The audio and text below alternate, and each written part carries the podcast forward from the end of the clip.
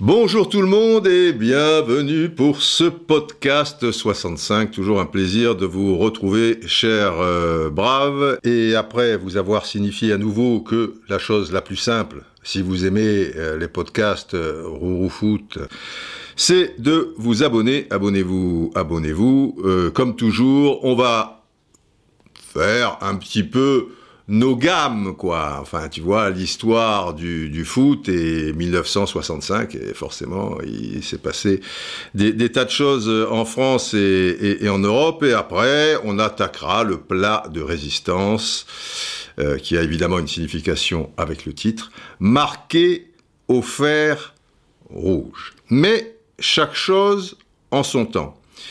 1965, donc saison 64 65. C'est important dans le football français parce que débarque euh, une équipe qu'on n'avait pas vue arriver et qui va remporter le championnat de France. Il s'agit du FC Nantes. C'est son premier titre, il y en aura sept autres euh, par la, suite. Et Nantes, ce n'est pas rien. Nantes, à partir de cette date 1965, va sur plusieurs euh, décennies vraiment marquer au fer rouge, finalement, le, football euh, français. De par les, titres euh, remportés, euh, qu'ils soient du championnat ou, de la Coupe, et certaines aventures en, Coupe d'Europe, Ligue des Champions ou, ou Coupe des Coupes euh, notamment, pourquoi pas ici et là un peu de, de, de Coupe de l'UFA, mais aussi par quelque chose de très particulier, son jeu. Et alors, c'est très curieux parce que, et c'est une époque un, un, petit peu spéciale quelque part, c'est que Nantes, deux ans auparavant, était en deuxième division. Ils sont montés avec Saint-Étienne. Comme je sais que tous les braves écoutent les podcasts dans l'ordre, vous savez donc que Saint-Étienne, deux saisons auparavant, en 63 donc, saison 62-63, est en deuxième division, monte avec Nantes, et l'année d'après, Saint-Étienne, issu donc de deuxième division, boum, ils sont champions de France. Et Nantes, qui était monté avec eux, le devient donc l'année d'après. C'est-à-dire que nos deux champions-là, en 64 et 65, ils arrivent de la, de la deuxième division.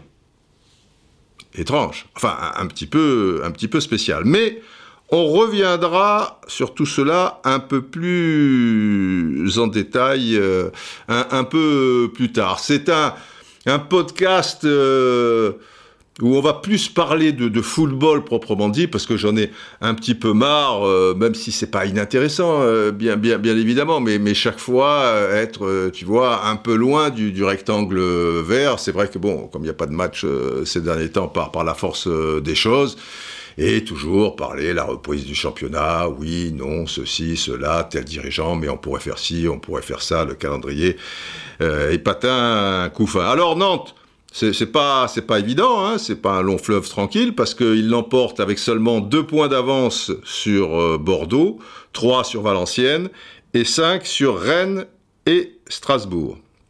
Tiens, Rennes. C'est Rennes qui gagne la Coupe de France en 1965. Et donc, bah, ça fait deux clubs bretons qui sont à l'honneur, quoi. C'est pas si courant que deux clubs de la, même euh, région, eh bien, remportent et le championnat et euh, la coupe. Maintenant, Nantes est-il en Bretagne? Alors ça, vaste débat, je ne vais pas rentrer là-dedans, mais, mais il paraît que, que, oui. Alors bon, euh... alors, concernant la Coupe de France, il faut savoir que elle s'est disputée en deux matchs, pourquoi? Parce qu'à l'époque, vous le savez, en cas d'égalité euh, dans la première finale, quoi, qui, qui, doit tout déterminer, mais si après prolongation il y a égalité, les tirs au but n'existaient pas. Donc, là, ça se passe au Parc des Princes. Souvent, les derniers temps, ça se passait à, Colombes. Et puis, ça se repassera, repassera, reviendra à Colombes quand, quand, le Parc des Princes sera, sera détruit, enfin, ou, ou rénové, euh, si vous voulez.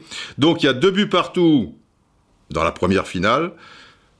On rejoue trois jours plus tard, toujours au parc, et là, Rennes l'emporte 3-1. Mais je vous ai pas dit contre qui Eh bien, contre le sanglier, le sanglier des Ardennes. C'est-à-dire pas Roger Marche, mais l'équipe de Sedan, dont la mascotte, vous le savez, j'imagine, étant un sanglier. Alors, quelques noms comme ça euh, pour vous remettre en bouche ou faire découvrir pour les plus jeunes euh, d'illustres René. Je vais pas tous les citer, mais il y a bon le gardien de but euh, Georges Lamia qui est très connu, défenseur Jean-Pierre Brucato, Louis Cardier, le, capitaine qui nous a quittés il y a pas longtemps, peu cher, il y, a, juste quelques semaines. Il y a aussi Marcel Loncle. En attaque, tu as Claude Dubael, Daniel Rodiguero qui est un redoutable buteur qui marquera d'ailleurs lors de la première finale, une fois, et deux fois dans, la finale à, rejouer en, question. Et puis, le tout coaché par l'emblématique entraîneur René de l'époque, Jean Prouf. Et maintenant, à ce sujet de ce titre de champion de Nantes et cette Coupe de France remportée par Rennes en 65, je vais vous raconter une histoire fort sympathique qui concerne les deux équipes. C'est très très rare, c'est très très rare, et, c'est l'histoire. Donc je demande, je demande les jingles, jingles des, des loups. Est-ce que c'est le loup qui va se balader dans les vestiaires marseillais à la grande époque, euh, début des années 90 Est-ce que ce sont les loups de, de, Francfort? Je ne sais pas, mais c'est le jingle les loups. ouh, ouh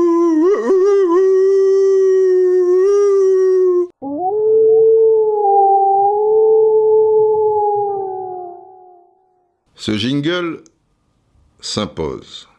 Oui, c'est l'histoire, mais ça ne suffit pas. C'est tellement extraordinaire, ça sort vraiment de l'ordinaire ce que je vais vous raconter, que quelque part il faut que vous soyez éveillé. Je sais que vous écoutez parfois le podcast, tu vois, à moitié endormi dans le hamac, que vous vous endormez avec, ou vous êtes en train de, couper les, oignons, truc, ou faire votre footing. Donc voilà, vous écoutez d'une oreille, une oreille et demie, mais quand il y a la sirène, vous savez que là, il faut pas avoir les portugaises en sablé, les enfants.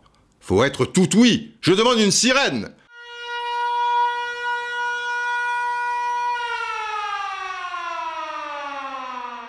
Alors, généralement, il faut savoir que c'est la finale de la Coupe de France à cette époque-là qui conclut la saison. C'est-à-dire qu'il n'y a, plus de journée de championnat derrière. Mais là, et là, quelques jours après, mais vraiment quelques jours, parce que pour le coup, la première finale se joue euh, le dimanche, à l'époque c'était le, dimanche dans l'après-midi, et elle se rejoue trois jours plus tard donc le mercredi. Et eh bien là, quelques jours plus tard, il y a quelques matchs le samedi, déjà un peu décalé quand même, il y en a trois le samedi et six le dimanche, il y a l'ultime journée de cette saison 64-65, c'est-à-dire la 34e. Parce que là, c'est une division à 18 clubs. Donc 18 et 18-36, tu, tu enlèves les, les, deux là, qui, puisque tu vas pas jouer contre toi-même deux fois, ça fait 34. Aujourd'hui, 20 clubs, 38 journées. Vous me suivez. Et c'est tellement disputé, je vous en parlerai aussi un petit peu plus tard, ce, championnat, que, que, Nantes, eh ben, pour la dernière journée, ils sont pas champions. Il faut qu'ils fassent au moins match nul. Car s'ils perdent chez eux contre Monaco, emmené par Michel Hidalgo, grosse équipe, hein, Monaco champion, le doublé même en, 63, on est en 65, tu vois, 63, 65, c'est, c'est, pas si vieux. Si ils ne font pas au moins match nul et que Bordeaux, qui joue à domicile l'emporte, ben c'est Bordeaux qui passe devant. Alors, pas de panique puisque Bordeaux n'a fait que match nul à domicile, mais ça, euh, on ne le savait pas avant.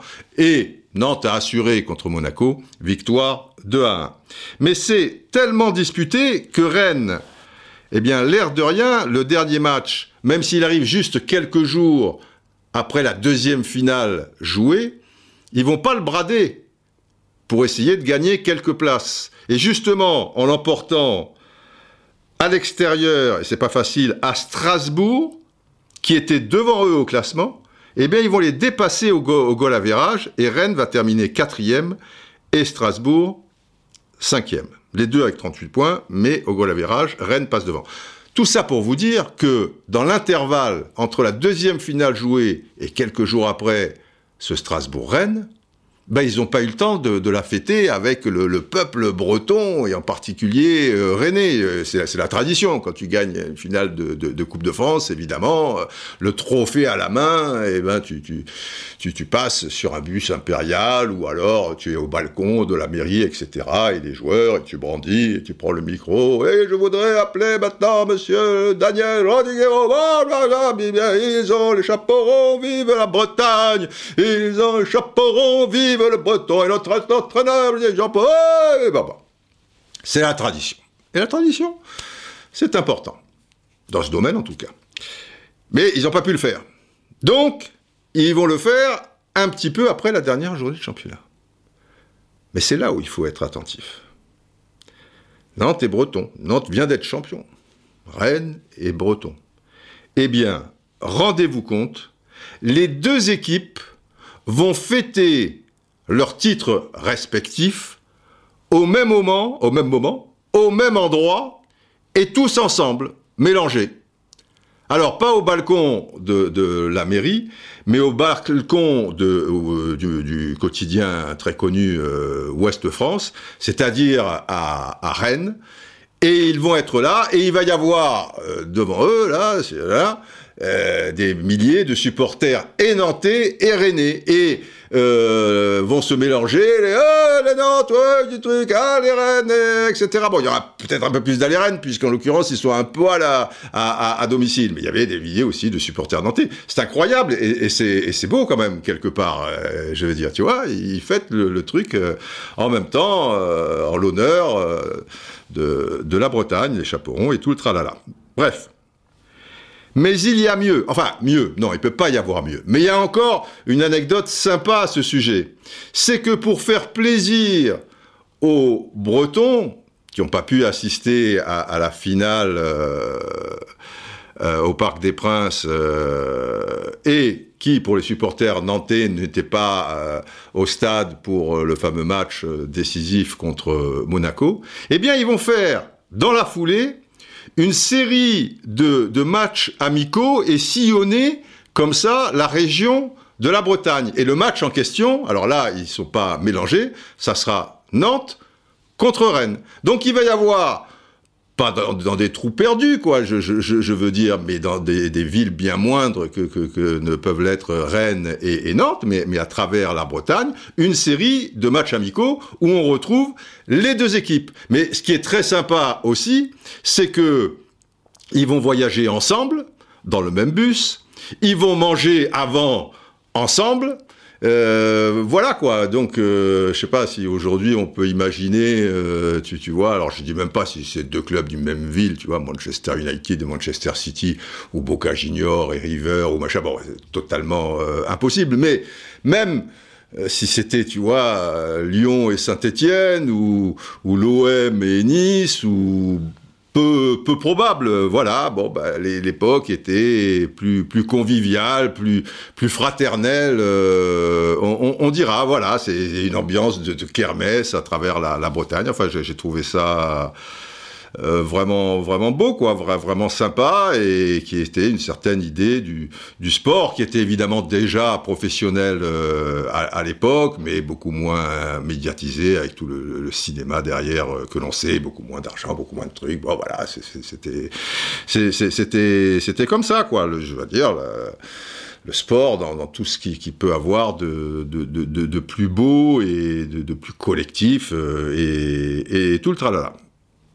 Alors avant d'attaquer maintenant le, les coupes un petit peu européennes en, en 65, juste que je vous dise Niveau meilleur buteur, bah là aussi, il y a un Nantais en tête et un René qui, le suit. Le Nantais, c'est Jackie euh, Simon, avec 24 buts en 34 journées. C'est pas mal. Jackie Simon, qui était, un grand joueur hein, à l'époque, équipe de France et tout. Et celui qui le suit, également très connu euh, en, ce temps-là, Daniel Rodiguero, lui, a 4 buts de retard, donc il est deuxième, avec 20 euh, buts. Mais tout ça, je, je le rappelle, hein, en 34 journées, pas, pas en 38. Et puis, il y a quelque chose d'assez invraisemblable dans ce championnat 64-65. Alors, si vous suivez bien les podcasts, vous avez remarqué que d'une manière générale, c'est quand même très disputé. Le champion a rarement 7 ou 8 points d'avance et tout ça, ça se tient. Mais là, c'est poussé à son paroxysme, si, si, vous voulez. Parce que Nantes termine en tête avec 43 points. Suit Bordeaux à 2 points, 41 points, et Valenciennes avec 40 points. Ensuite, vous avez le Stade Rennais avec 38 points. Et Strasbourg, 38 points. Après, vous avez Lyon, 36 points. Après, vous avez Saint-Etienne et Lens, 35-35. Après, vous avez Lille-Sochaux, 34-33, etc., etc. Ce que je veux vous dire, c'est que on met les trois premiers de côté. Mais le quatrième est, pas bien loin. Le quatrième, il est à 5 points du, du premier. Mais si on y regarde d'assez près, on constate qu'il y a sur les 18 équipes, il y en a 13 qui ont au moins 30 points. OK? Plus les, trois autres qui, sont à 40, 41, 43. Mais derrière, vous avez 13 équipes, ils ont au moins 30 points. Alors ils en ont 30, ils en ont 34, 36, 38. Ça revient à dire, si vous voulez, que le 16e du classement, sur, sur 18, euh, ben, il est jamais qu'à 8 points du quatrième. C'est pas la mer à boire. Alors évidemment, c'est la victoire à 2 points. Donc forcément, les, écarts, peut-être, avec la victoire à 3 points, je suis d'accord. Mais quand même. Et l'avant-dernier, Nîmes, alors lui, il n'est pas à 30 points, mais il est à 29 points. Ce qui n'est pas la, mer à boire non plus, tu vois. Il y a moins une, il y a 14 équipes euh, à, 30 points ou plus. Et par rapport au dernier, d'accord? Le dernier, c'est Toulon avec 22 points. Et au premier, 43 points, il n'y a que 21 points d'écart. Pour vous donner une idée par rapport euh, à la Ligue 1 cette saison qui, se termine à l'issue de, la 28e journée donc, et les écarts, ce serait sans doute, euh, aurait été sans doute encore plus conséquent, euh, tu vois, si on avait joué les, les dix dernières journées. Entre le, là donc, je vous rappelle, notez bien, 21 points d'écart entre le premier et le dernier. Aujourd'hui, vous savez, après 28 journées, combien il y a d'écart entre le PSG, qui compte un match en moins, et le dernier, Toulouse? Il y a 55 points d'écart. Moi, je vous parle de 21 points d'écart. Là, il y en a 55. Tu, vois le truc Et tu vois aussi euh, que cette saison 64-65 était quand même très particulière dans, son homogénéité, dans, voilà, et le suspense que ça a généré, etc. Euh, en, étant aussi aussi ramassé quoi tout, tout ça ça, ça, ça se tient à, peu de choses et ça a dû moi je l'ai je l'ai pas vécu j'étais trop jeune mais mais pour ceux qui ont suivi ça de, de près ça ça devait être vraiment haletant quoi tu vois à une époque où on dit que bon on sait toujours un peu à l'avance que ce soit en Italie avec la Juve en Allemagne avec le Bayern bon en Angleterre il y, a deux équipes quoi tu vois bon ok d'accord en Espagne il y en a deux mais c'est pas la mer à non plus. Là, il y en avait cinq ou six, tu vois, quelque part, qui pouvaient être champions. Et en France, bon, il y en a qu'une, c'est la une. C'était un slogan bien connu euh, à l'époque d'Hervé Bourges, président de, TF1, donc on devait être On devait être, ouais, dans les années 80, quoi. Il y en a qu'une, c'est la une. On poursuit donc avec ce qui s'est passé en Europe en, en 65. Alors, il y a des particularités, vous allez comprendre. Coupe des clubs champions. L'Inter réussit le doublé, car l'Inter va gagner cette Coupe des Champions 65 euh, et l'avait déjà fait en, 64 avec une victoire contre Benfica. 1-0, tu vois, un but du Brésilien Jair à la 42e minute, après Catenaccio et tout va marquer euh, derrière. Benfica, l'air de rien, qui dispute quand même, c'est vraiment la, formation euh, de, ce début des, années 60, parce que sur les cinq dernières saisons, les Portugais ont été quatre fois finalistes quand même. Deux victoires et deux défaites. Et les deux défaites contre des équipes de Milan, puisqu'en 63, c'était l'AC Milan, et là, donc, en 65, c'est l'Inter Milan. Euh, la particularité, c'est que cette finale se joue à San Siro, c'est-à-dire le, fief de, l'Inter Milan, ce qui est évidemment un avantage euh, considérable pour les raisons que vous imaginez. Alors ça, Dieu merci, parce qu'à l'époque c'était comme ça, et, ça a duré assez longtemps, ça n'existe plus. C'est-à-dire qu'il ne peut plus y avoir une finale qui est le berceau d'un des deux clubs euh, finalistes. On, a fait évoluer le règlement. C'est pas, c'est pas si vieux que ça, mais enfin quand même, tu vois, le mec Inter Milan, machin, les mecs qui jouent chez eux. Bon, bref. Coupe des coupes.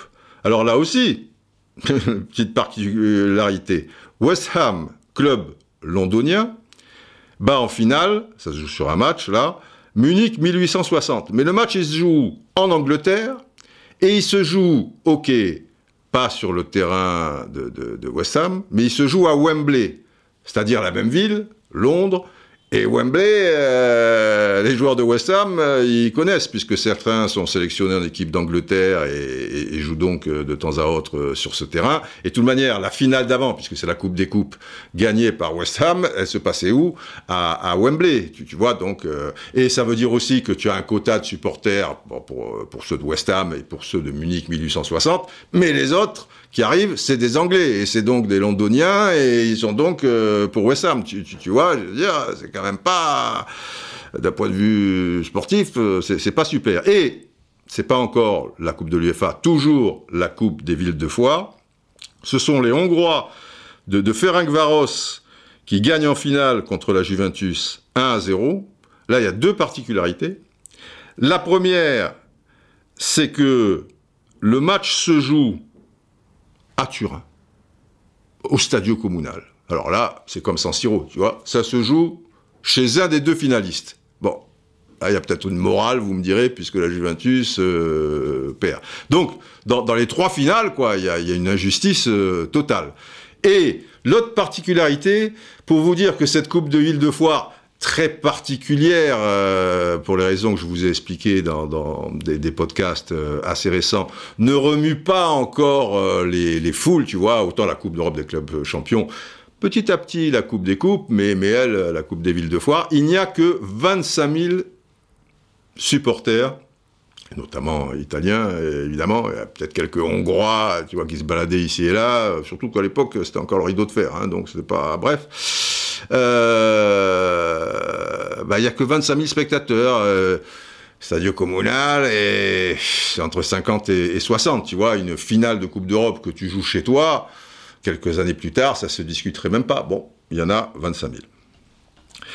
Allez, on termine cette euh, séquence avec le, Ballon d'Or, hein, saison 64-65. Il est attribué à Eusebio.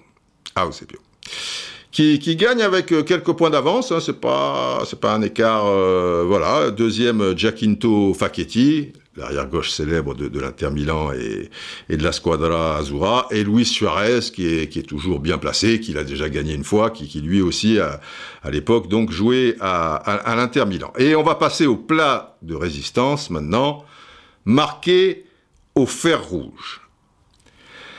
Alors marqué au fer rouge, vous allez comprendre le pourquoi de ce titre euh, incessamment sous peu.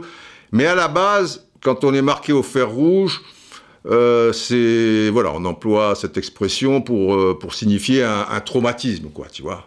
Voilà, en général, c'est plutôt ça. Putain, j'ai été marqué au fer rouge par une merde qui t'est arrivée dans dans la vie ou voilà une histoire. Mais ça a une autre connotation après ça. Ça a quand même évolué. Tu peux être marqué au fer rouge une belle chose. En gros, tu as été marqué. C'est la marque.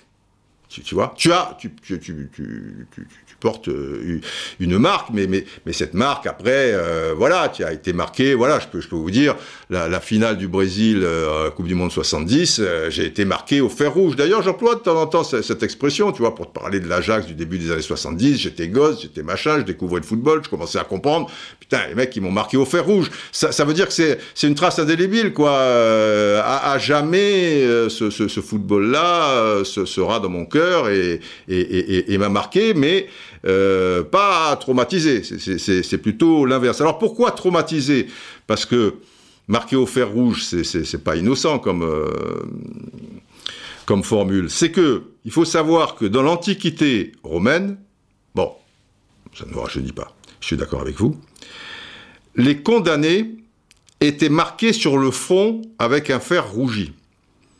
Ça doit être vachement agréable comme, euh, comme sensation. Et puis après, c'est la merde, hein, parce qu'en plus, euh, c'est sur le fond. Donc, euh, tu vois, c'est marqué à vie, quoi. C'est machin. Alors après, ça a évolué. On a été plus soft, tu, vois. C'était plutôt sur la main, bon, ça, ou alors sur, sur, la cuisse. Après, ça, a été un peu en, France aussi, hein, mais ça, c'était par rapport à, à, à, des voleurs, tu vois. Tu, tu représentais une une fleur de, de, lys, tu vois. Alors après, ça a été euh, remplacé par des lettres. Tu avais le V pour voleur, tu vois, tu, paf, tu as le V. Tu avais euh, le, GAL, pour, galérien. Tu avais le TP, c'était pas Tony Parker, mais c'était pour travaux forcés à, à, vie. Euh, tu avais le F pour faussaire, tu vois. Boum, tu vois Et puis, au niveau de, de, de l'esclavage aussi. Et puis après, eh ben, ça s'est transmis euh, aussi à nos amis euh, les bêtes, tu vois, tu avais un troupeau, tu... Euh, voilà, l'animal, il était marqué au fer rouge, comme ça tu es sûr que si, si on te le vole ou machin quoi, tu sais d'où ça vient. Heureusement, ça a évolué avec le petit truc dans l'oreille, etc. Bon, on a quand même... on est un petit peu moins sauvage, encore que. Mais bon, on va dire que dans ce domaine-là, en tout cas, on a évolué. Et maintenant, comme on est dans le domaine donc euh, de, l'histoire, ce podcast va parler de, l'histoire, il y a des clubs dans notre pays, dans, notre pays, qui ont, marqué euh, une époque, mais certaines avec un jeu si prononcé, si, identifié, si identifiable, si, si vous voulez, qu'il a marqué une époque au fer rouge, au point que X décennies plus tard, ben ça, ça, ça perdure, quoi. C'est comme une marque euh, déposée. Et, et en l'occurrence, puisqu'on parlait de Nantes, c'est la marque jaune. Les Nantais jouant jaune, Canaries, euh, machin, ce sont les rois de la prairie. Allez, allez, les Canaries. Et ceux d'en face disent cuit, cuit, cuit, les Canaries sont cuits. Nantes, évidemment, était en, en, difficulté. Mais, alors, pourquoi la, la, marque jaune? Alors, par rapport à la couleur, et la marque jaune pour les, les non-initiés, euh, c'est le titre euh, d'un des, livres de, Black et Mortimer, une, bande dessinée. Ah bah, Captain, Black, professeur Mortimer, c'est toute ma jeunesse. Euh, j'adorais. Et la, marque jaune, avec cette marque, tu vois, sur un, sur un mur si, identifiable, parce que chaque fois que, que le méchant, en l'occurrence, c'était le professeur Septimus, et sans doute que l'ignoble Ulrich euh, était, je me souviens plus trop de l'épisode, mais oui, oui, il était quand même dans, dans, dans, la combine, il est toujours dans les sales coups, euh, Ulrich. Euh, bref, chaque, chaque, fois euh, sur, sur les lieux de, de ces méfaits, quoi, il, il laissait cette marque. Euh, alors là, elle était pas jaune parce qu'elle était à la craie, peut-être la craie jaune, je, je, je, sais plus, tu vois. Tu, tu vois, il y avait une sorte de, de, rond et puis à l'intérieur un M. C'était la marque jaune. La marque jaune a encore frappé. Et Nantes, et d'ailleurs on a coutume euh, de dire, même si c'est arrivé un peu après 65, de parler de jeu à la nantaise. Et, donc, je ne sais plus qui, a relié la marque jaune au, jeu à la nantaise. Je crois que dans le journal L'équipe, il y, avait des dessins comme ça. SoFoot l'a, peut-être fait. Enfin, en tout cas, ça, a été sur, sur des revues, mais, c'était bien vu, quoi. Parce que, ouais. Alors, au fer rouge, mais alors, c'est, jaune, tu vois. Tac, le FCN, tu vois, le jeu à la nantaise, clac la, marque jaune dont on parle un peu moins évidemment aujourd'hui. Les temps ont changé depuis le, début des années 2000 et, le dernier titre en, 2001 du, FC Nantes, mais c'est un, jeu qui a marqué l'histoire de notre football et pas que quelque part, parce que on va dire que le jeu de Guardiola dans son esprit, il y a, y a, beaucoup de similitudes quelques décennies après. Et d'ailleurs, bon, c'était, l'Ajax euh, euh, qui, qui, dominait euh, dans le début des années 70, mais là, nous sommes en, en 65, donc c'est, c'est déjà avant. Et, et, derrière tout ça, ce jeu à la Nantaise. On a rendu hommage euh, à, Saint-Étienne euh, et ce qu'il a apporté au football français avec Robert Herbin, mais en insistant bien évidemment avec ses pères spirituels qui étaient avant Albert Batteux et avant Albert Batteux, celui qui a posé les, premières pierres de ce jeu stéphanois, c'était Jean Snella. Et eh bien là, c'est pareil. Celui qui, qui va tracer le, sillon, si, vous voulez, dans lequel s'engouffreront plus tard euh, des joueurs qui étaient sous sa coupe à l'époque, comme Jean-Claude Ciodo et un peu plus tard Rénal euh, de Nouex, ben, tout ça, la marque jaune, c'est José Arribas. Et c'est valable à l'étranger aussi, quand, quand, on dit euh, Guardiola, si vous voulez, fils spirituel de, de Johan Cruyff, même si dans l'intervalle entre Cruyff et, Guardiola, il y, a, eu quelques entraîneurs, euh, mais, mais Batave notamment, donc on n'était pas trop loin quand même, euh, même si, bon, Fangal c'était un, poil euh, différent. Mais quand je dis à l'étranger, Bill Shankly, qui a fait Liverpool, comme José Arribas, qui a fait le, le, le FC Nantes, eh bien, qui a succédé et a fait en sorte que, que, ce jeu perdure, euh, etc. et tout, ça a été son premier adjoint d'abord Bob Paisley, et après Paisley, ça a été Joe Fagan, qui est arrivé en 58 à Liverpool et qui était aussi entraîneur, mais entraîneur des équipes réserves, euh, etc., et qui était devenu euh, entraîneur adjoint de, de, Bob Paisley. Et après, finalement, Kenny Daglish, Daglish qui avait été joueur sous Paisley, et, sous euh, Joe, Fagan. Alors là, euh, par rapport à, Bill Shankly, euh, ce, sont des, entraîneurs, tu vois, qui, voilà, qui, transmettent le, truc. Et, et Suodo et, et, Denouex, ce sont des joueurs qui étaient sous la coupe de, José Arribas, mais qui vont faire aussi les gammes leur gamme en étant entraîneur du centre de formation du FC Nantes, tous les deux. Et qui a créé, euh, surtout que à, l'époque, tu, vois, euh, dans le début des, années 60, les centres de formation, c'est loin d'exister, qui a mis tout ça et axé ce club par rapport à la formation des jeunes, etc. José Arribas. Donc il faut que je vous parle de José Arribas. Et c'est vrai que comme on n'a pas une culture footballistique très pointue en France, alors les Nantais, ils savent. Euh, José Arribas, il n'y a, pas de problème. Mais pour un jeune ou un peu moins jeune euh, aujourd'hui, Herbin, ça lui parle, parce qu'il y a eu l'épopée euh, des Verts.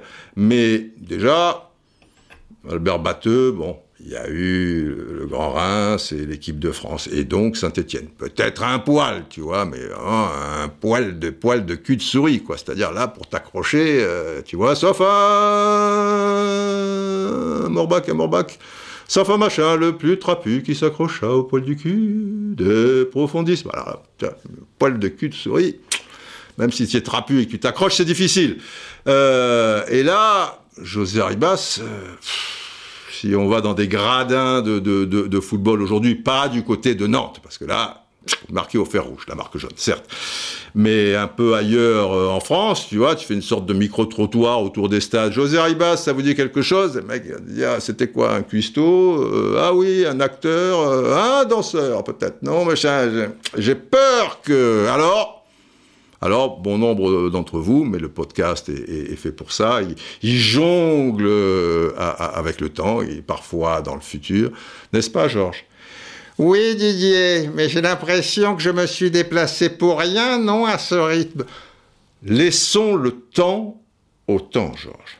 Bien parlé, Didier, je suis tout à fait d'accord. Alors, José Arribas. Ah, José Arribas. Alors, José Arribas, c'est pas rien et ah, une sirène, c'est peut-être un peu violent. Oui, ce que je vais vous dire tout de suite, ça mérite une sirène. Oui, oui, soyez attentifs.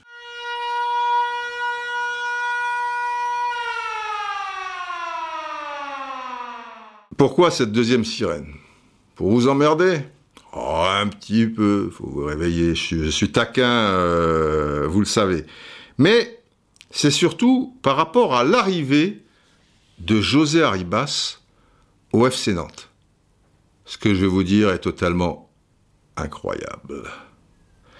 Alors, avant euh, d'insister euh, sur euh, cette chose tout à fait incroyable, c'est un, petit teasing, on, va dire, parlons un peu de José Arribas. José Arribas, c'est un Espagnol. Et à l'âge de, né à Bilbao, un, basque, voilà, comme, comme Didier Deschamps, tiens, voilà, les basques, comme Vicente Lizarazu, hein. Et à part qu'eux, ils sont nés à Bayonne, ou je sais pas trop, enfin en France quoi. Mais lui, il est espagnol. Et il fuit la guerre civile qui éclate en, Espagne dans, dans, les années 30.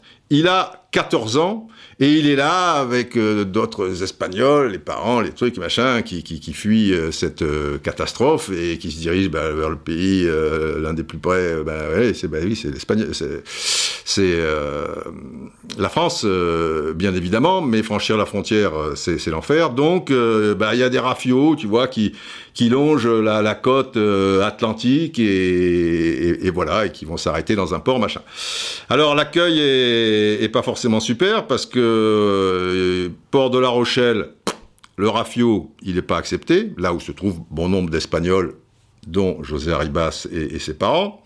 Bordeaux, rejeté. Et finalement, à Nantes, on laisse accoster l'embarcation en question. Il arrive là euh, donc et bon, bah, va vivre en France un certain nombre d'années, va s'intéresser au football, va être euh, joueur pas très longtemps, hein, sur quatre saisons après la guerre de 48 à, 52 au Mans, qui était alors en, deuxième division. Et après, il va rapidement entraîner.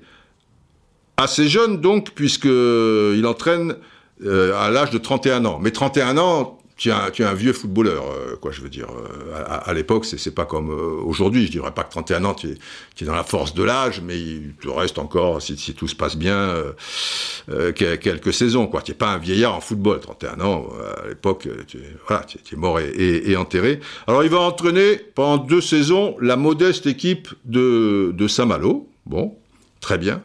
Et puis, il va entraîner six ans durant, de 54 à 60, Équipe, alors encore très modeste, parce qu'ils sont en promotion d'honneur. Je ne sais pas si, vous voyez. Euh, enfin bon, il n'y a, pas de, petites équipes. Tu es entraîneur, euh, tu entraîneur, mais si tu entraînes pendant six saisons et alors que tu n'as pas marqué les esprits aussi comme joueur euh, professionnel, mais à l'époque ça voulait pas dire grand chose. Vous allez comprendre pourquoi. Mais pendant six saisons, tu entraînes une équipe de promotion d'honneur, tu vois, euh, bah, c'est mal barré pour que tu sois un mec qui, qui va marquer au fer rouge l'histoire des entraîneurs de, de notre pays, et ce qui sera donc euh, le cas. Alors, c'est l'équipe de Noyen-sur-Sarthe. Alors Noyen-sur-Sarthe, déjà, euh, si vous n'êtes pas dans le coin, Noyen-sur-Sarthe, je suppose que pour 99, machin des braves, euh, ça, ça, vous dit pas, pas, pas grand-chose. Alors bon, évidemment, c'est une commune, euh, à l'époque, il devait y avoir 2000 habitants, 2500, je, ne sais plus. Mais bon, c'est un peu connu, paraît-il, parce que dans le coin, tu vois, pas, pas bien loin, il y a eu une bataille redoutable de la guerre de Cent Ans c'est pas hier. La, guerre de 100 ans, puisqu'elle a été euh, de... Même elle a fait 100... Il rigolait pas à l'époque. Même un peu plus de 100 ans, tu vois, de, de 1337 à 14 1453. Un peu plus. Mais il y a eu des pauses. À l'époque, il rigolait pas. Les mecs, ils faisaient des guerres, boum, 100 ans. Faut dire que les Anglais, euh, c'était pas, c'était pas de la tarte, quoi. Mais et une, une bataille euh, avec notamment le grand du Guesclin. Même si, pour l'avoir bien connu, parce qu'on a fait des soirées pasta avec euh, ce, bon du Guéclin, euh, Bertrand de son prénom, euh, il n'était pas grand. Et il était très laid, si vous voulez tout savoir. Mais c'était un bon gars. Bon, j'en garde un bon souvenir. Non, non, non, non. Il était très laid. J'y peux rien. C'est pas, c'est pas truc. Il y, avait même euh, une, chanson euh, traditionnelle là-bas, dans le coin, qui, disait que de, Rennes à Dinard, on n'a jamais vu euh, quelqu'un de plus laid, peu cher. Et donc, Et donc, ouais, mais il, a, était peut-être pas bien beau, mais il a, marqué l'histoire euh, de France et, notamment euh, cette, guerre de, de 100 ans. Voilà, c'était, un chevalier, tu vois, que papa. Enfin, ce qui est très curieux, petite anecdote comme ça, enfin, il il faut peut-être le savoir, c'est que bizarrement, il n'était pas à l'aise avec une épée, Bertrand. Je déconne pas, hein. c'est bizarre, parce que tu vois, un truc. Et donc, lui, son truc, dans les batailles, il était avec une hache. Vous imaginez la violence euh, de la guerre de 100 ans, quoi. Donc lui, son truc, c'était la hache. Attention, quand j'ai dit une hache, c'est une hache, c'est pas une hachette. C'est-à-dire, c'est pas une hache, euh, voilà, oui, c'est une hache, quoi, tu vois. Si, si, tu la prends dans le coup, bon, bah, le problème est réglé, quoi. Je veux dire, c'est, voilà, c'est. Eh oui, il était pas beau, qu'est-ce que vous voulez, machin. Et d'ailleurs, il a eu cette formule très juste, pas à l'occasion d'une des soirées euh, pasta hein, de, de, de, de l'époque. Euh, il a dit ça ailleurs. Il a dit le courage donne ce que la beauté refuse. Parce qu'en plus, il, était rejeté dans sa famille par rapport à chaque truc, mais à un moment, son courage, son inni, là, bah, fait que bah, la laideur, c'est voilà. C'est, c'est, c'est du guéclin, soirée pasta. Alors bon, je sais qu'il y a des petits malins entre vous qui diront, pff, ils parlent de soirée pasta, mais ça c'est des conneries. D'ailleurs, au XIVe siècle, euh, il n'y avait pas de pâtes. Euh, mais non, non, non, il y avait des pâtes. Il y avait des pâtes. Je suis un spécialiste de la pasta. Et les pâtes, pour tout vous dire, alors ce sont les Chinois, c'est pas la porte à côté, je vous l'accorde, mais c'est Marco Polo, la légende le raconte en tout cas, qui, à la fin, enfin, de, en, je sais pas, 1295, voilà, si vous voulez être précis, 1295, qui revenait, explorateur, hein, Marco Polo, machin, tout le monde connaît Marco Polo, qui revenait chez lui à, Venise d'un voyage de Chine et il a apporté, il a rapporté des pastas. C'est pour ça que les pastas en, Italie, euh, tout ça, voilà. Alors un voyage, c'est une petite parenthèse, on s'égare un peu, mais l'histoire, c'est important, et puis ça forme un tout. Un, un, voyage, quand il partait en Chine, évidemment, euh, pas les avions, machin, mais quand même, lui, il rigole pas, Marco. Il est parti, je crois que c'est avec son oncle, à l'âge de 17 ans, il est revenu, je sens que je vais éternuer, excusez-moi, Pardon, voilà, le championnat. Peut-être qu'on peut viser le doublé, voire le triplé, mais pour l'instant, c'est le championnat et c'est déjà pas mal. Hein un petit doublé, petit doublé, attendez, je me concentre. Et voilà, le doublé coupé championnat. Bref, donc il est parti à 17 ans. il est revenu, il en avait 43. Donc les mecs, ils rigolaient pas à l'époque, tu vois, à l'époque, au niveau guerre, il faisait 100 ans. Et, mais oui, un champion! C'est pourquoi pas une Ligue des Champions au passage? Mais voilà, putain, podcast 65. Ça fait longtemps que j'ai pas réalisé un triplé. Donc, le mec est parti 26 ans. Putain, j'espère qu'il n'avait pas eu une copine euh, en partant, tu vois, il part, il a, il a, 17 ans, il revient, il a 43 ans. Bah, la copine... Euh...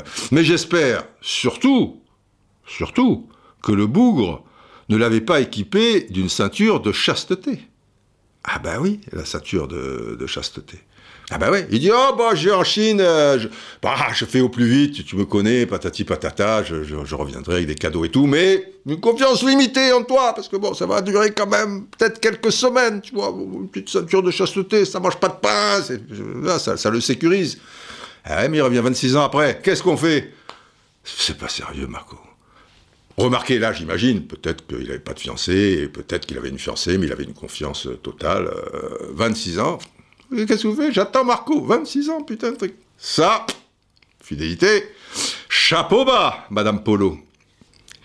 Bien, ne perdons pas le fil et venons-en, chose promise, chose due, à son arrivée à Nantes, qui est somme toute extraordinaire.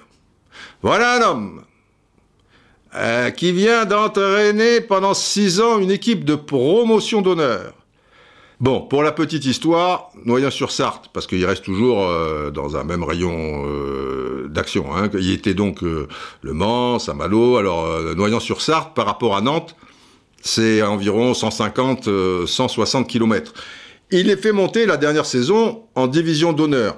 Très bien, très bien. Enfin, de là à atterrir à Nantes, parce que Nantes, qui est un club euh, assez jeune, qui a le statut pro depuis euh, voilà, la fin de la guerre, 1945, qui est né quelques années euh, auparavant, mais depuis, il, végète en, deuxième division, voilà, un peu, un petit peu deuxième division, entre la cinquième et la quinzième, enfin, tu vois, ça, ça va, ça vient, ils sont loin d'être un grand club, mais c'est quand même la deuxième division. Et là, c'est en promotion d'honneur. Et eh ben le mec, Nantes va aller le chercher en 1960 pour le mettre entraîneur d'une équipe de deuxième division. Quand même un grand saut. Promotion d'honneur à, deuxième division. Euh, et c'est Albert Hale, qui est quelqu'un d'archi connu à, Nantes, qui, nous a quittés peu cher. Euh, enfin bon, il nous a quittés, il avait 95 ans quand même, hein, tu vois. Et, à Nantes, lui, pour la petite histoire, puisqu'on parle un petit peu de, Nantes, une, petite parenthèse, lui, il a tout fait. Parce que il, a, été, il a été joueur, il a été secrétaire euh, général, enfin il a accumulé, euh, je sais pas, un, peu toutes les, fonctions. Même quand il était joueur, il était parfois reporter du match en question, parce que comme tu descendais euh, ou tu montais ou tu machin en, train, les, voyages étaient longs. C'était pas Marco Polo, tu mettais pas 26 ans pour aller de Nantes à Cannes. Mais enfin, entre l'aller, le retour, le participata, tu mettais trois jours, c'était quand même des pépettes. Et les rédactions sportives avaient pas forcément les moyens d'envoyer un reporter, tu vois, pour le match Cannes-Nantes, aux Hespérides, les Palmiers et, tout le tralala. Et du coup, il demandait à, lui, qui était joueur, mais qui écrivait bien, qui truc, voilà de, leur faire euh, l'article du, match en question. Alors, il manquait peut-être un peu d'objectivité parfois, mais enfin c'est comme ça. Bah, on faisait avec les moyens du bord. Enfin, Albert Hale, c'est une grande figure du, du, FC Nantes. Euh, c'est lui qui, qui ira chercher peut-être même euh, taper à la porte des, parents de, de, de Jean-Claude Suodo, des parents de, Philippe Gondé, puisque à, l'époque, euh, donc José Ribas misait sur les jeunes et allait chercher un peu des des des, gosses, enfin gosses, ils n'avaient pas 12-13 ans, on les prenait pas aussi jeunes à, l'époque, mais mais, pas bien vieux euh, quand même. Et puis, bon, il a été secrétaire général, je sais pas, du, milieu des années 50 à, à 1983. C'est un, un, personnage incontournable. Et il était, à l'époque, donc en 1960, entraîneur, parce que je vous dis, il a tout fait, de l'équipe réserve. Et c'est lui qui a convaincu le président d'engager José Arribas. Parce que vous imaginez la gueule du président. Et, bon, il fallait qu'Albert, qu'on appelait Bert, Bert, euh, ait quand même de l'influence pour, euh, tu, vois, lui expliquer que, bon, bah oui, il est en promotion d'honneur, mais c'est un phénomène. Et donc, euh, oui, mais enfin, quand même, il est promotion d'honneur, hein, il est professionnel, il est deuxième division, et trucs et tout. Mais Albert était persuasif pour le plus grand bien, vous allez comprendre, et vous avez déjà compris, du FC Nantes et donc José Arribas débarque en 1960. Maintenant, évidemment, compte tenu du peu de notoriété de l'intéressé à l'époque, il est évident que ça va pas être euh, un chemin de, de pétales de, de rose. Alors, je me suis procuré des témoignages de, personnes de, de l'époque ou de, gens qui ont, qui ont bien connu euh, José Arribas. Et en fait, alors, soit c'est le Figaro qui a, qui a, fait ça, et je crois qu'ils avaient fait une web série euh, sur, le, sur le FC Nantes, et donc notamment par rapport à cette époque, et, José Arribas qui a été si important pour euh, le club, ou alors directement le club, parce que j'ai trouvé ces, ces, témoignages sur le, le, site euh, du club, mais à travers ces gens que, que vous allez entendre, déjà, vous aurez une petite idée sur son arrivée, euh, sur sa personnalité, euh, sur ses conceptions de jeu, etc., etc. Et puis après, on ira un peu plus en détail, même si, si vous savez ça, enfin, j'imagine, mais c'est toujours bon de, le rappeler, de ce que veut dire finalement ce jeu à la nantaise. Qu'en est-il de cette fameuse marque jaune qu'a imprégné euh, José Arribas sur son club, bien sûr, mais au-delà de ça, sur, euh, sur tout le football français. Parce que si bien plus tard, c'est ce que je vous explique toujours, il y a, une relation euh, dans, les choses. Et c'est pour ça que si on veut vraiment parler du présent et se projeter un peu dans, dans le futur, on est bien obligé de s'appuyer sur le passé. Et si longtemps les Français euh, ont été surnommés les Brésiliens de l'Europe, eh ben, José Arribas, il y est pour, euh, pour beaucoup, même si déjà ce, ce, ce, jeu technique euh, français avait vu le jour avec le Stade de Reims et avec l'équipe de France 58, notamment euh, à, la Coupe du Monde. Mais il a amené sa pierre à, à l'édifice dans, dans ce domaine. Alors, nous allons entendre successivement, parce que là, évidemment, c'est un blog, mais un blog parlé. Je veux dire, il n'y a, a, pas d'image. Donc, je ne peux pas vous mettre en dessous le, le, le nom de la personne. Déjà, trois joueurs de l'époque qui ont donc gagné ce titre en 65. Gilbert Le Chénadec, qui était un, un, défenseur euh, redoutable, bon vivant, exubérant, très très sympathique, mais bon euh, sur euh, sur le terrain ça ça rigolait pas. Et Jean-Claude Ciodo, alors évidemment ça ça vous dit quelque chose, j'imagine. Jean-Claude Ciodo, c'est aussi le, le, le, FC Nantes puisqu'il est dans cette équipe-là. Il sera d'abord joueur, champion donc en, en 65. Il va être joueur de 60 euh, donc il arrive euh, avec José Arribas quelque part. Je vous rappelle José Arribas arrive au FC Nantes en, en 1960. Joueur de 60 à 69. Après, il va s'occuper du centre de formation si important donc dans ce club de 73 à 82. Et il va diriger l'équipe euh, professionnelle sur deux longues plages, la première de 82 à 88 et la deuxième de 91 à 97 avec les succès que l'on sait. Et le troisième joueur de l'époque, c'est Bernard Blanchet, surnommé Blauette, qui était un excellent ailier droit, euh, d'ailleurs sélectionné à, à, quelques reprises euh, en, en, équipe de France. Nous allons aussi écouter Rénal Denouex, qui est déjà au FC Nantes, mais qui est, alors à cette époque-là, en 65, un petit peu jeune, il ne fait pas partie du, du, titre à ma connaissance. Il sera champion un peu plus tard, en 73, et, et lui aussi, euh, c'est un peu comme, comme Jean-Claude Suodo, quoi. Il va passer euh, une grande partie de sa vie professionnelle, enfin les, les 9 dixièmes, on, on va dire, euh, à, à Nantes, puisque après avoir été joueur, euh, très longtemps, de 66 à 79. Alors, mais je sais pas si est-ce qu'il est titulaire en 66. Enfin, en tout cas, en 65, il n'est pas là. Quand on fera le podcast 66, on s'y penchera. Mais de 66 à 79, quand même, ça, ça fait 13 ans. Après, il s'est occupé du centre de formation pendant très longtemps. Et ensuite, il, a pris la succession de, de, de Jean-Claude Ciodo, en fait, quand, Ciodo a arrêté la, la, formation en 82. Et ensuite, il s'est occupé de l'équipe professionnelle de 97 à 2001, avec un jeu formidable également, ce fameux jeu à la nantaise, et notamment un titre à la clé en 2001. Et sachez que sur les 27 joueurs professionnels qui ont participé à ce titre, en 2001, 22 joueurs avaient été formés au FC Nantes. C'est pas rien, ça. Bon, maintenant, évidemment, ça, ça pourrait plus euh, exister. Il y aura également, rapidement, mais par rapport à ce qu'il dit, c'est important, Guelzo Zaeta, qui est, qui est une figure là-bas à Nantes. Alors lui, il fait pas partie de cette équipe euh, en 65. Il, avait déjà arrêté, mais les, années auparavant, il avait été joueur professionnel, notamment à Nantes, mais aussi à Angers. Je crois que c'est à Besançon qui termine sa carrière. Et après, il va s'occuper pendant très très longtemps de l'équipe réserve du FC Nantes. Donc, il aura affaire régulièrement, évidemment, à José Arribas. Et puis, on va aussi entendre euh, Madame euh, Arribas, Suzanne de son prénom, qui préparait les pâtes d'une manière magnifique. Soirée pasta avec Suzanne, bon, enfin bref, on va pas entrer dans les détails, mais qui, va expliquer euh, les, les, débuts euh, de, de son mari c'est pas simple. Alors, Nantes, depuis euh, 45, c'est-à-dire depuis qu'ils ont ce statut professionnel, ils sont en deuxième division, ils sont partis de, plus bas, et puis ils ont monté les échelons. Euh, ce qui était bien et qui était important aussi, c'est qu'à l'époque, il y avait un peu de temps. D'ailleurs, José Arribas a été entraîneur de Nantes 16 ans. Tu vois, c'est pas rien. De 60 à 76. Et quand il arrive, ils sont en deuxième division, ils vont y rester 4 ans, et les résultats sont plutôt bons parce qu'à l'arrivée, sur 142 matchs en deuxième division, c'est 77 victoires, 38 défaites.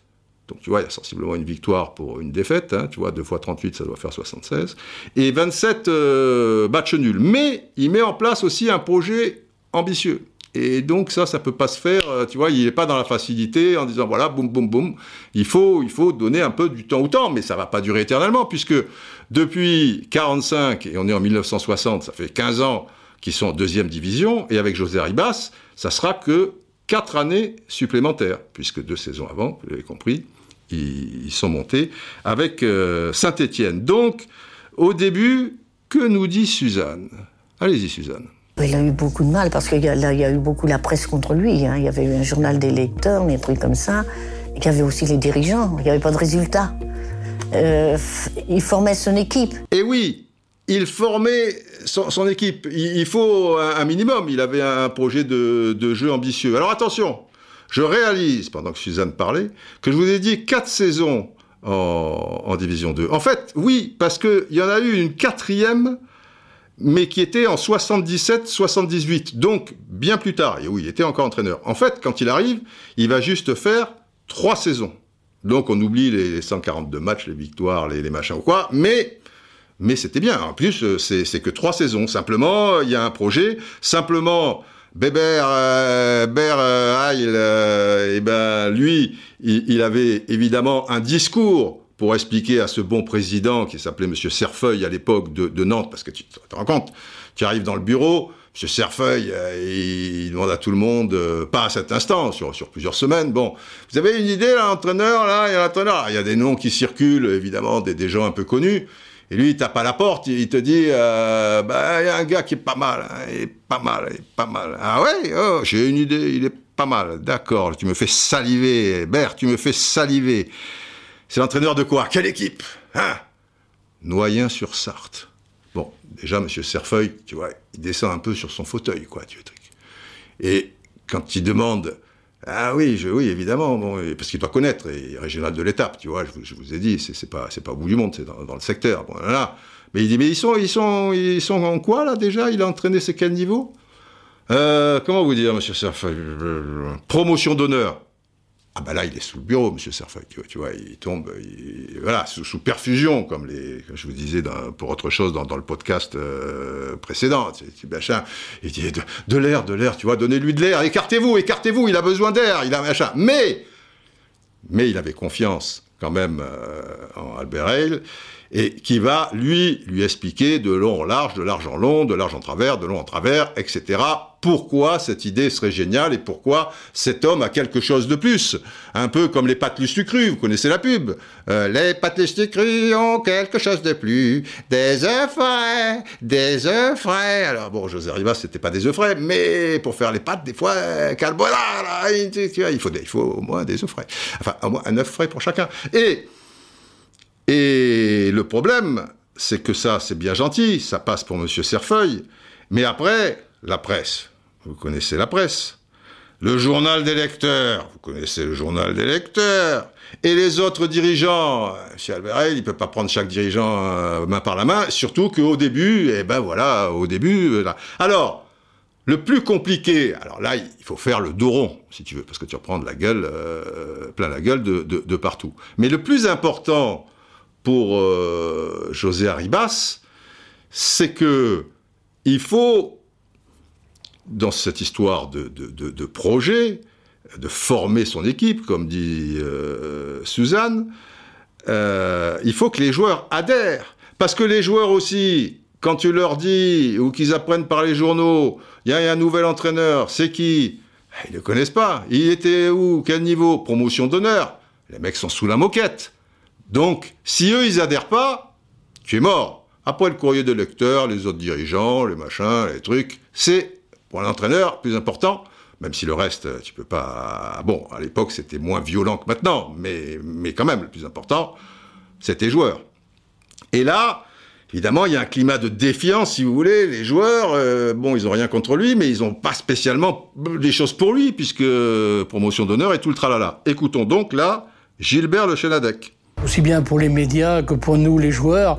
Euh, c'est un illustre inconnu. Il entraînait un club de promotion du côté à côté du Mans.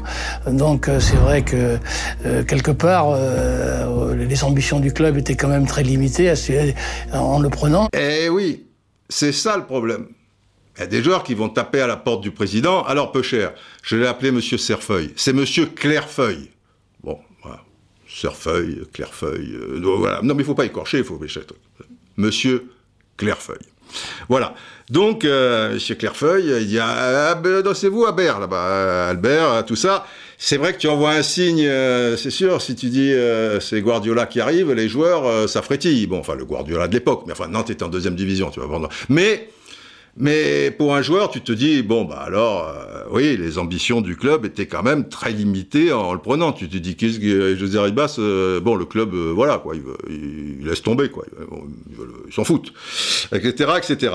Et puis, de fil en aiguille, comme les gens sont pas obtus, en l'occurrence, il avait un groupe de, de, de, joueurs plutôt en éveil et intelligents, etc., là, là, ben, ben, on sent euh, quelque chose. Et ça, c'est Jean-Claude Ciodo, qui est pas l'homme le plus simple de la Terre, qui n'était pas simple comme entraîneur. Vous imaginez que comme joueur, c'est quelqu'un qui, qui, cogite. Mais l'avantage des, des, gens qui cogitent, alors ça peut être chiant, parce qu'il y a, hey, mais d'un autre côté, s'ils cogitent, ils vont voir aussi euh, ce qui est bien, etc. Et écoutons Jean-Claude Ciodo, qui débutait aussi, bon, il devait être aussi un peu plus en retrait quand même, mais enfin bon, c'est une personnalité qui débutait avec lui en 1960 en, en, en deuxième euh, division. Que dit Maître Ciodo, car c'est un maître aussi Mais on, on sentait qu'il y avait beaucoup de connaissances. Et, et c'était un peu une découverte aussi pour nous, parce qu'il était, euh, il était novateur quand même dans, dans l'entraînement. Et ça, les joueurs le perçoivent. Tiens, c'est pas le truc classique. Vous prenez un ballon et truc et tout, et puis un punching ball, on va faire quelques pompes, on va faire truc, vous faites quatre tours de terrain, on va terminer par un 6-6. Je dis pas que c'était, tu, tu, vois, aussi primaire les entraînements dans le milieu des années 60, mais évidemment, c'était, moins recherché euh, qu'aujourd'hui, quoi. Les choses ont, ont évolué. Et ça, les joueurs, ça leur parle. Écoutons donc maintenant Reynald Denwex, sur ce côté un petit peu novateur, différent, qui, qui, qui, qui va les intéresser. C'était un entraînement par rapport à, à l'aspect technique, à l'aspect tactique, à l'aspect physique, qui était vraiment très complet. On faisait d'autres sports, d'autres jeux aussi. C'est-à-dire on pratiquait du, du basket, euh, du volet, il y avait beaucoup de choses qui étaient certainement innovantes, on peut dire. Donc, première phase, les joueurs adhèrent. Ils arrivent à l'entraînement avec la banane. Qu'est-ce qui va se passer euh, ce matin? Euh, là, là, tiens, putain, volleyball, tiens, basketball, tiens, ok. Et deuxième lame, et pas la moindre, à l'époque, c'est vrai que les tactiques étaient un peu moins prononcées, et que le gars qui était un peu plus fort que l'autre ou qui voulait un peu se faire plaisir parce qu'on pouvait aussi euh, à cette époque eh ben on gardait le ballon on, jouait individuel. Ouais l'individualiste c'était un peu tu vois se mettre au service de l'équipe c'était un peu plus un peu plus compliqué peut-être. Et là et là qu'est-ce qui va leur apprendre et insister sur quoi monsieur José Ribas écoutons Bernard Blanchet dit Blauette il nous enseignait de jouer les uns pour les autres. C'était surtout le collectif. C'était pas jouer individuellement. Et voilà. Et c'est là où tout va basculer, car il va pas lâcher le morceau. Il suffit pas juste de dire bon, pensez à ceci, euh, transmettez un peu plus vite euh, le ballon, etc. Non, non, non, non. C'est comme Saki quand je le voyais entraîner le Milan AC à, à Milanello. Les exercices se font, il y a un truc qui va pas. Il prenait son, son mégaphone. Et Seigneur, Seigneur, on prenait le, le, le, truc et tout. Alors ça peut être un peu rébarbatif, surtout pour les superstars du Milan. Mais enfin, il, il, il le faisait. Écoutons à ce sujet Reynald Denwex. Je dirais ça transpirait par rapport à José Rebas, que ce soit le collectif avant tout. Et à chaque fois qu'il y avait à recadrer, c'était par rapport à ça. Alors évidemment, ça va pas être simple pour tout le monde. Y compris euh, justement pour les joueurs euh, qui aiment euh, qui aiment la toucher, tu vois, qui, aiment le dribble ici et là. Il va y avoir des échanges parfois musclés, enfin musclés dans, pas, pas, pas physiquement, hein, je, veux dire, mais il va falloir aussi avoir des billes, tu vois, pour dire ok, là je la lâche, mais si je dribble le mec, etc. et tout. Et écoutez, Jean-Claude Pseudo, forte personnalité, maître Pseudo. J'étais un très bon dribbleur et lui m'a empêché de dribbler. Et là, on a eu des discussions. Et on n'était pas d'accord tous les deux. Eh oui, mais le problème euh, pour José Arribas, c'est que Jean-Claude Ciodo, c'est un milieu de terrain plutôt défensif. Et le, dribble, là où tu dois faire les différences, alors tu as le droit de, dribbler à 80 mètres des buts adverses, hein, euh, bien, bien, bien évidemment, mais pour garder la fluidité du jeu, euh, voilà, les dribbles, ok, et, la création, il ne s'agit pas toujours de la donner, de la donner et, et, de brader, euh, si, si, tu veux, le côté créatif que, que, tu as en toi, même si c'est au service du, du, collectif, euh, il y, a, y, a, des choses, les faire individuellement, tu, tu, vois, ça, ça va apporter aussi, bien évidemment, au collectif. Mais si tu, tu fais les dribbles à 80 mètres des buts, bien souvent, tu, tu vas ralentir certaines choses, et ça veut dire aussi que devant toi, ça bouge pas beaucoup. Or, il donne les conditions à ce joueur de pouvoir vite aller vers l'avant dans la mesure où tu vas pas avoir des, des santons, euh, des, des, des, plots euh, devant toi. Et donc, Jean-Claude Ciodo va, va adhérer. Et si, parce que c'était un bon footballeur, euh, il doit dribbler, bah, ça sera pas forcément loin des buts adverses, mais peut-être dans, dans, des dernières zones, que celles qu'on appelle de, de, de vérité, on va dire. Et petit à petit, L'oiseau fait son nid, le collectif. Écoutons à nouveau Blauette pour les intimes. Bernard Blanchet donc. Bébé aussi. Et puis au fil des matchs, on a appliqué un peu euh, le jeu à la Nantaise, ça a commencé à parler. Et c'est vrai qu'on était, on était efficace. Voilà, parce que derrière, ce qui est important, c'est que ce que tu mets en place, et pour qu'il y ait l'adhésion la plus totale, bah, il faut aussi que, que le résultat suive. Si, si derrière tu as, tu as des mauvais résultats, bah, les joueurs ils vont te dire écoutez, c'est super, de jouer au basket, machin truc, euh, c'est novateur, euh, de donner plus vite euh, sa balle, on n'est pas forcément contre, mais, mais vous voyez que, que, que ça sert à rien. Et avec le recul, comme dit Reynald Denouex, bah là, tu as une machine, les enfants, alors ok, c'est romantique, mais c'est sacrément efficace, Reynald Denouex. Avec du recul, il avait constitué une équipe qui était hyper complémentaire aussi, où il y avait tout justement. Il y avait l'aspect athlétique, il y avait l'intelligence collective, des joueurs qui étaient très habiles aussi. Voilà, évidemment. Après, c'est un savant dosage, quoi. Tu vois, il ne s'agit pas de faire circuler la balle pour euh, la, la, la, faire euh, circuler. Il faut aussi être athlétique. Il faut aussi que, que des joueurs très habiles ben, arrivent dans certaines zones euh, importantes à faire des différences sans pour autant passer par le collectif ou en profitant d'un appel de balle d'un joueur qui, lui, va entraîner un autre, créer une brèche, bon, enfin, etc., etc. Maintenant, euh, tiens, on écoute euh, Jean-Claude Seudo parce que des fois, pour faire passer un message, on n'est pas obligé euh, de, faire des phrases longues comme le bras. Écoutons-le. Il avait des phrases aussi. jouer simple, jouer de face, jouer juste.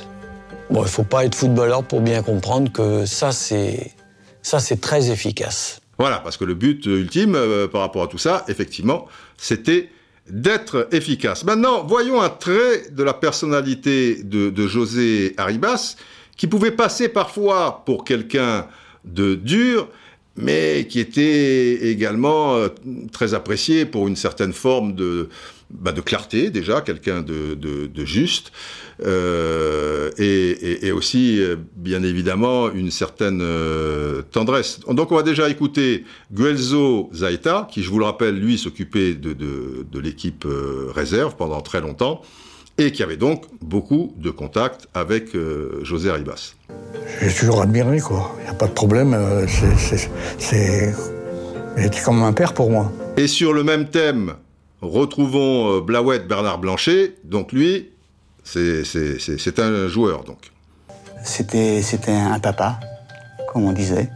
Voilà, je vous avais déjà parlé euh, d'une interview d'Albert Batteux qui m'avait marqué à l'époque où il était à Saint-Étienne. entraîneur de, de, Saint-Étienne, et, et, où le journaliste, je crois que c'était dans les coulisses de l'exploit à l'époque sur l'ORTF, lui demandait et et, ces joueurs, euh, bon, euh, c'est des rapports évidemment euh, entraîneur à joueur, mais est-ce qu'il peut y avoir quand même un, un, lien affectif, enfin quelque chose? Et Albert Batteux disait, vous savez, euh, je, je, les vois euh, tous les matins, on fait des efforts ensemble, on fait des, des, des, des sacrifices ensemble. Un, un, joueur, c'est un être humain, c'est pas simple. Il a aussi, même si c'est un champion, ses failles, ses moments difficiles à certains. À, à, certains endroits de, entre guillemets euh, de, de, de la saison, peut-être euh, de sa vie privée qui rejaillit, etc. et tout. Et, et c'est pas voilà, c'est pas un robot, donc euh, quelque part, euh, c'est un peu tous euh, mes fils, quoi. Et j'essaie d'être le plus juste possible et être aussi le plus attentif à, à l'aspect humain, etc., etc. Et il faut dire que donc, Arribas, c'est pareil, si, si, vous voulez. C'est une main de fer, mais la main de fer, hop, il y a un gant, et, le gant, il est de, velours, et, tous les anciens vous parleront toujours avec beaucoup d'estime, beaucoup de respect, mais aussi beaucoup de tendresse, même s'ils en ont chié, euh, et que c'était pas... Euh, bien évidemment, il y a eu des moments de doute, de, sueur, des moments où tu le détestes parce que tu es remplaçant, ou des, ou, des choses comme ça, mais, ça, c'est la vie d'un groupe dans, dans le football. Mais... Euh, oui, un papa, mais aussi une époque où les joueurs ne changeaient pas de, club euh, comme de, chemise, de slip ou, de chaussettes. En général, ils faisaient, euh, l'ensemble de leur carrière ou 80% de leur carrière dans le même club, et l'entraîneur était là sur la durée aussi. 16 ans, hein, je, je, je, vous ai dit.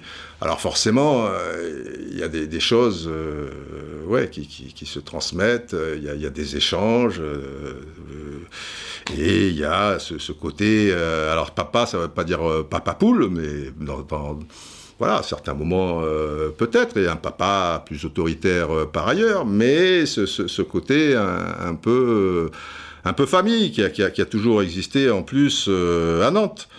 Et pour conclure, quand, quand, je vous disais à quel point les, les, les joueurs ont, ont aimé ces, ces, cette expérience et, et, cet homme, bah, la, la, la, phrase de fin euh, sur le, le, sujet revient à Jean-Claude Seudo, qui est, je vous le rappelle, pas l'homme le plus simple de, de, de la Terre. Écoutez-le. Mais je peux dire que ça a été une très belle rencontre pour moi. Vraiment. De bien beaux hommages, vous en conviendrez. Alors, plus précisément maintenant, le jeu dit à la nantaise. Tu vois, cette fameuse marque euh, jaune. Quand on en parle à José Arribas, lui, euh, il va pas insister sur quelque chose de, tactique, si, vous voulez, parce que c'est un ensemble, c'est une philosophie. Et, et voilà ce qu'il disait dans une interview. Je crois qu'au-delà de la valeur individuelle de mes joueurs, ce qui est bien plus important, c'est la prise de conscience de leur valeur collective. C'est pourquoi, bien plus que d'un système ou d'une organisation de jeu, c'est d'une conception de jeu qu'il faut parler en ce qui concerne Nantes, ou, si vous préférez, d'un état d'esprit que je peux traduire de la manière suivante. Chacun essaie de se fondre dans l'ensemble et fait confiance aux partenaires. Très importante, la, confiance euh, aux, partenaires. Alors, euh, à ses débuts, José Arribas s'est inspiré euh, du, Brésil de, de 58, euh, le, le, 4 de, de 4, et il a fait en sorte que le jeu de sa formation soit un jeu court. Il est parti du constat suivant, le jeu long favorise l'engagement physique et par rapport aux qualités euh, de, son équipe et des joueurs euh, dont, il disposait, donc, il allait tout axer et faire la différence sur le rythme, la vivacité, qui, selon lui, étaient les meilleurs alliés du jeu offensif. Car, on est bien d'accord, évidemment, comme il y a création, alors il peut y avoir la création euh, défensivement, hein, même quand on dit, voilà, le Catenaccio ou certaines choses et tout, mais c'est plus mécanique. Là, euh, tu, vas être dans, quelque chose de, huilé, certes, mais ça va être l'inspiration du moment des uns et des autres, et ce puzzle, et, voilà, et tout va s'encastrer euh, à, la perfection. Donc la, disponibilité des, des joueurs les uns par rapport aux autres, qui va permettre, si vous voulez, au porteur du ballon X solutions. X solutions de passe, mais peut-être la solution, je vous l'ai dit, ça peut être le dribble. D'ailleurs, Jean-Claude Ciodo insistait toujours là-dessus. Les joueurs les plus importants, ou le joueur le plus important sur une phase de jeu, ce n'est pas celui qui a le ballon.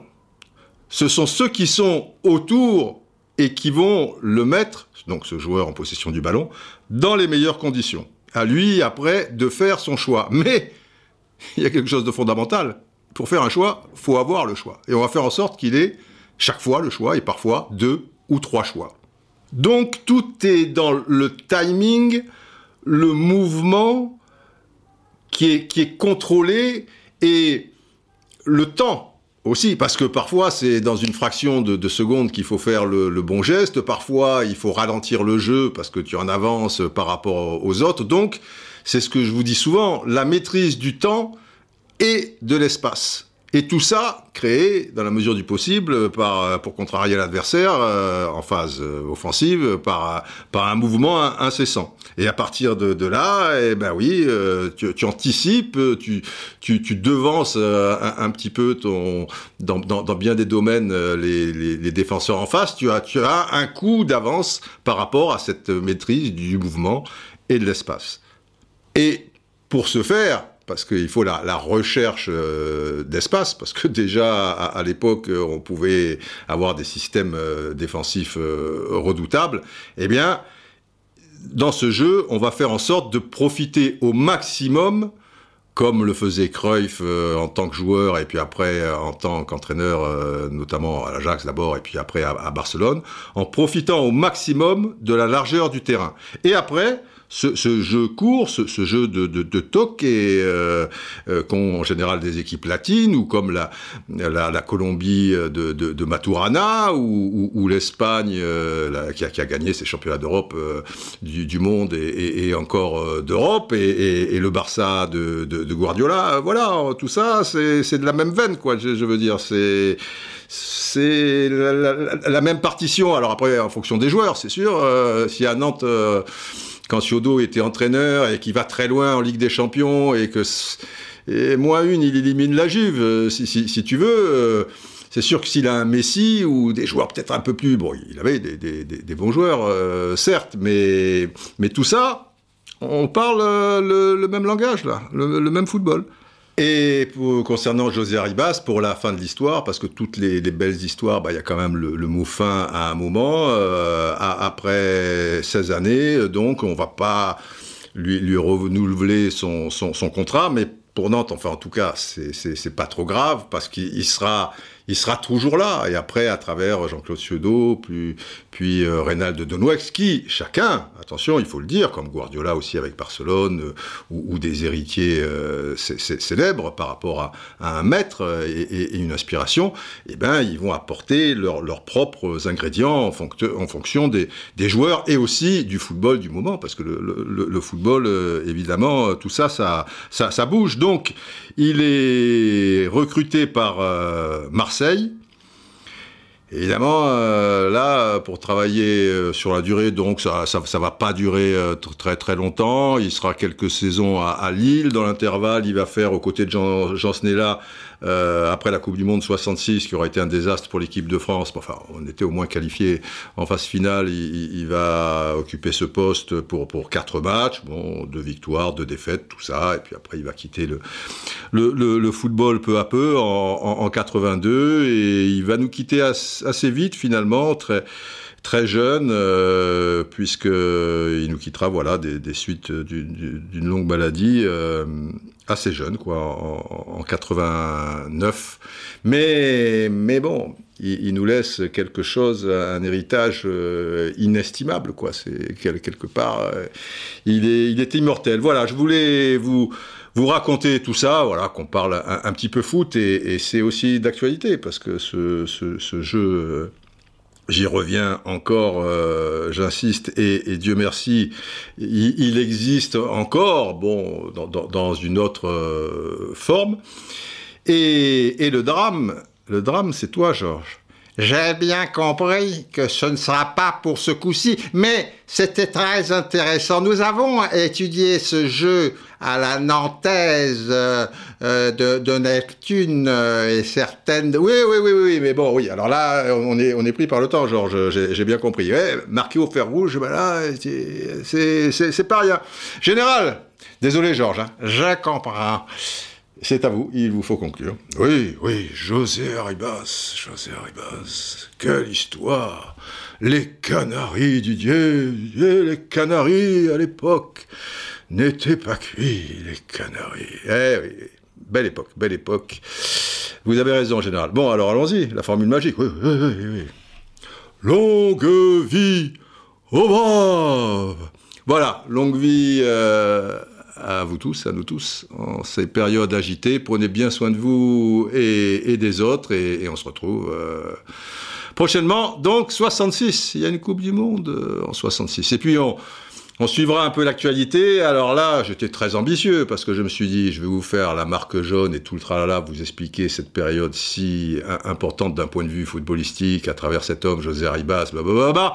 Et puis après, on va attaquer la deuxième mi-temps avec Georges de la finale de la Coupe du Monde. Et après, je vous parlerai de téléfoot, car Mediapro, ça me parle un petit peu, si vous voulez. Quand on dit téléfoot, euh, étant né avec téléfoot, euh, forcément, j'y suis sensible et, et, vous expliquer un peu tout ça, cette nouvelle chaîne donc qui va s'appeler Téléfoot. Euh, J'étais ambitieux, quoi, parce que du coup, euh, si je continue, euh, on en a pour un podcast de 2h et 2h30 et je me fixe des, des, limites. Oui, oui, oui je, me fixe des limites. Mais après, à partir du moment où il y a du éclat, la, ceinture de chasteté et tout le tralala, voilà, c'est sûr, il faut, un, il faut un temps pour tout. Alors, bah, ça sera, parce que j'ai l'impression que ce téléfoot qui revient donc d'actualité à travers cette nouvelle chaîne de télé euh, Mediapro, euh, j'ai l'impression qu'on va en parler, c'est normal, c'est pas rien, une nouvelle chaîne euh, de foot. Euh, donc, ces prochaines semaines, ces prochains mois, j'espère pour eux ces, ces, prochaines années que, que, tout se passe bien. Ça sera sans doute très intéressant, mais ça sera pour une autre fois. Allez, plein de bonnes choses, portez-vous bien. Mira el centro, clave, gol.